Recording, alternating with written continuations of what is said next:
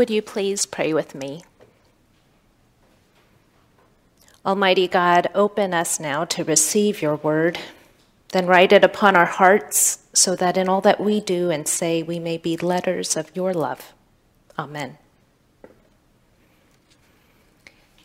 When I was nine years old, my parents took my older sister and me to Korea for the first time. Given that this was the first visit to Korea since my parents had emigrated to the United States, there were a lot of friends and extended family members for my parents to see. I couldn't tell you how many people I was introduced to, and with nearly every introduction, as I remember it, the immediate response of the adults was always the same What? No sons? Just two daughters? For the first time in my life, that summer I encountered this reaction nearly every day, sometimes multiple times a day. And that's when a thought began to form in my nine year old mind. I thanked God that both of us, my sister and I, were girls and that my parents didn't have a son because I didn't think I would have liked living with that contrast. Trabian Shorters, creator and CEO of BMe Community, is convinced that who we think we are is shaped by the stories we hear and tell about ourselves. Like many black people, he too picked up the habit of defining himself and other black males in terms of their deficits rather than their assets, in terms of their costs rather than their contributions. He tells a story about a woman, Octavia Wilson, who broke him of this habit. He writes I was at a national conference on community service and about a dozen black people who had met at the conference gathered to get to know one another. The first brother, who was my age, introduced himself by saying, My name is so and so, and I'm from thus and such. My dad wasn't in the home. My neighborhood was dangerous, and we had no positive black male role models, so that's why I now do what I do. Then I said, My name is Trabian, and I'm from Pontiac, Michigan. My dad wasn't in the home.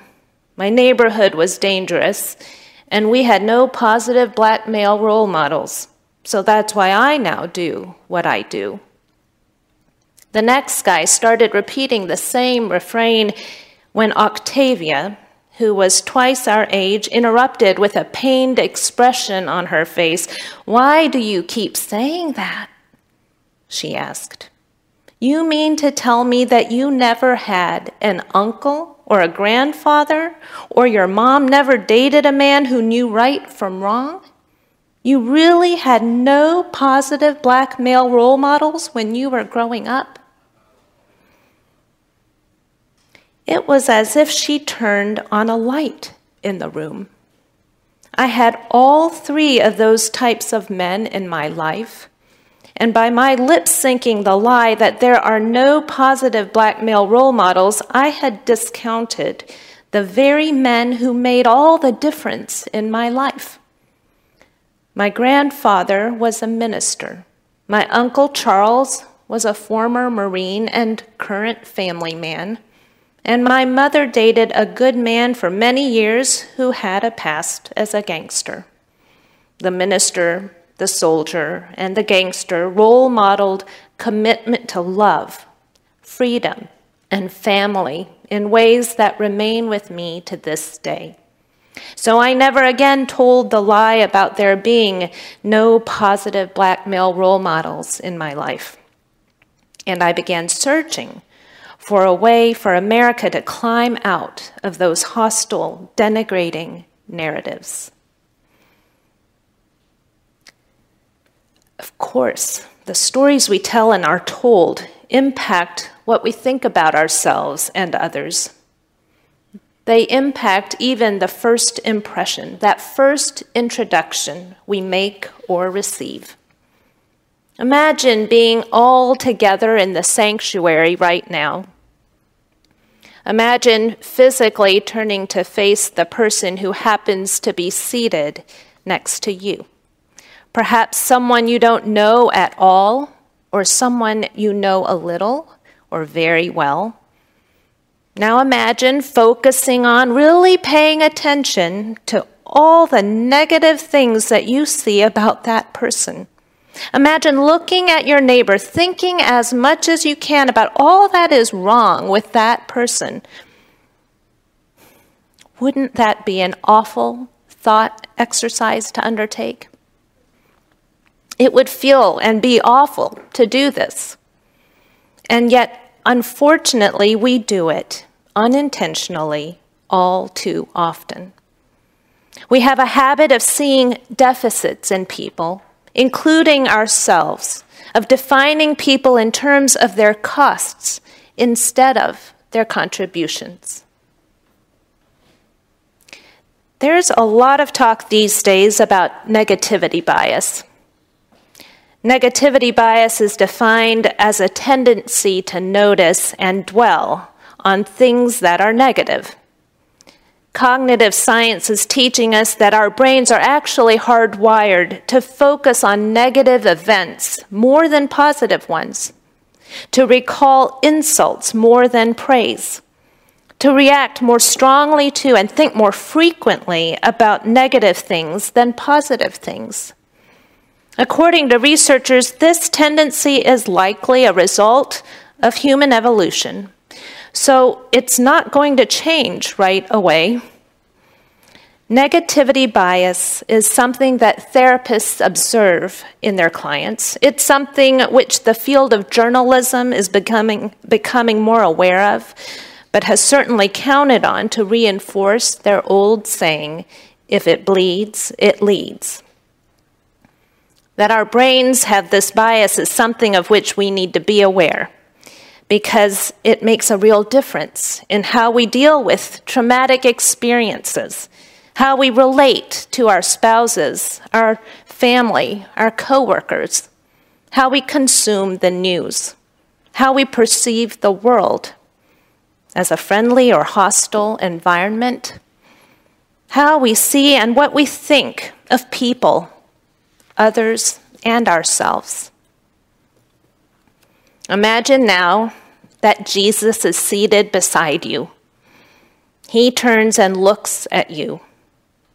What do you imagine Jesus sees?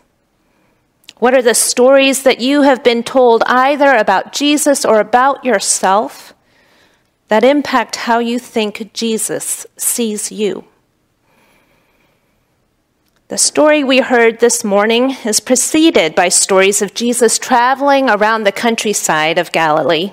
Everywhere he goes, he encounters and is introduced to people who are perhaps at the lowest point of their lives. Some are behaving in ways that are so out of control and challenging that Jesus has to cast out demons from them. Some are sick so sick that other people have, have to bring them to see Jesus.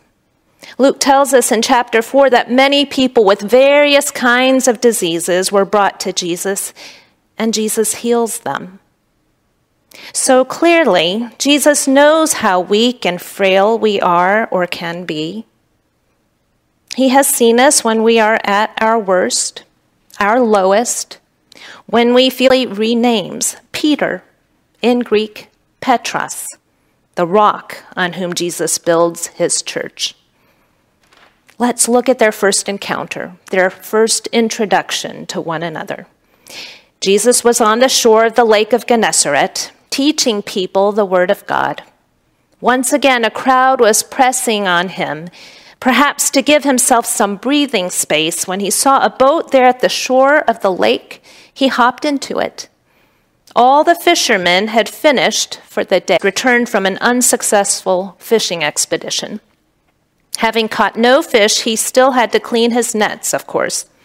And just as he was finishing that up, this stranger Jesus imposes on him by asking him to take him out on his boat at first just a little distance from the shore. And after Jesus finishes teaching the crowd from that bit of distance, Simon is probably expecting Jesus to go on home, but nothing. But if you say so, I'll let down the nets that I just finished cleaning. It is Simon's way of both letting Jesus know what it costs Simon and of lowering Jesus' expectation. What happens next, of course, blows Simon's mind. He caught so many fish that his net was about to burst that he had to signal to other fishermen, James and John, for the use of their boats to bring in their catch. A catch so heavy that both boats started to sink. It was Simon's mind, Simon's expectations, not Jesus's, that had to be changed. You see, Simon had been thinking negatively, and understandably so having just returned empty handed from a long night of fishing. He was down on himself, his situation, and perhaps his prospects for the future. Those were likely the thoughts running on repeat through Simon's mind when Jesus first encountered him. Is that what Jesus saw when he met Simon? Of course, Jesus saw those things. It would be hard not to see them. But is that all Jesus saw? A man who, no matter how hard he worked, brought in nothing. A man with no prospects. We know that's not all Jesus saw or thought when he saw Simon. Jesus didn't see Simon first and foremost as someone who is deficient, unworthy, or useless. Jesus saw in Simon a fisherman Someone who, as long as there are fish in the sea, keeps taking the boat out. And Jesus gives to Simon an even greater mission, saying, From truly is the depth of his weakness and deficits. It is the scariest thing, really, to allow ourselves to be known that well, up close and deep down by others. It is a risk that we sometimes allow ourselves to take with our spouses, our life partners, our closest friends. It's a sacred trust into which we are born as children, a trust that our parents will love us unconditionally. This sacred trust that feels scary and risky is faith. It's a habit one that we must keep practicing all our lives as we relate to others and orient ourselves to God's world. It's the only thing that can break us out of that other habit, that negativity bias. Faith, trust that Jesus knows us, loves us, and that God who created us calls us good overrides our thoughts of unworthiness, enabling us to follow Jesus. Later today, we will hold a congregational meeting at which time the nominating committee will present to us eight people who have said that they are willing to serve as elders, and seven people who have said that they're willing to serve as deacons. Beyond them are tens and tens of others who have said yes. They will serve on committees that carry out the ministries of this church. When Jesus calls any of us, it's not the cost that he sees, but our contributions. It's not our abilities or disabilities as much as our availability and desire to serve. I give thanks to God for the trust, the faith that has enabled every person who has ever said, Here I am, Lord. Use me. Amen.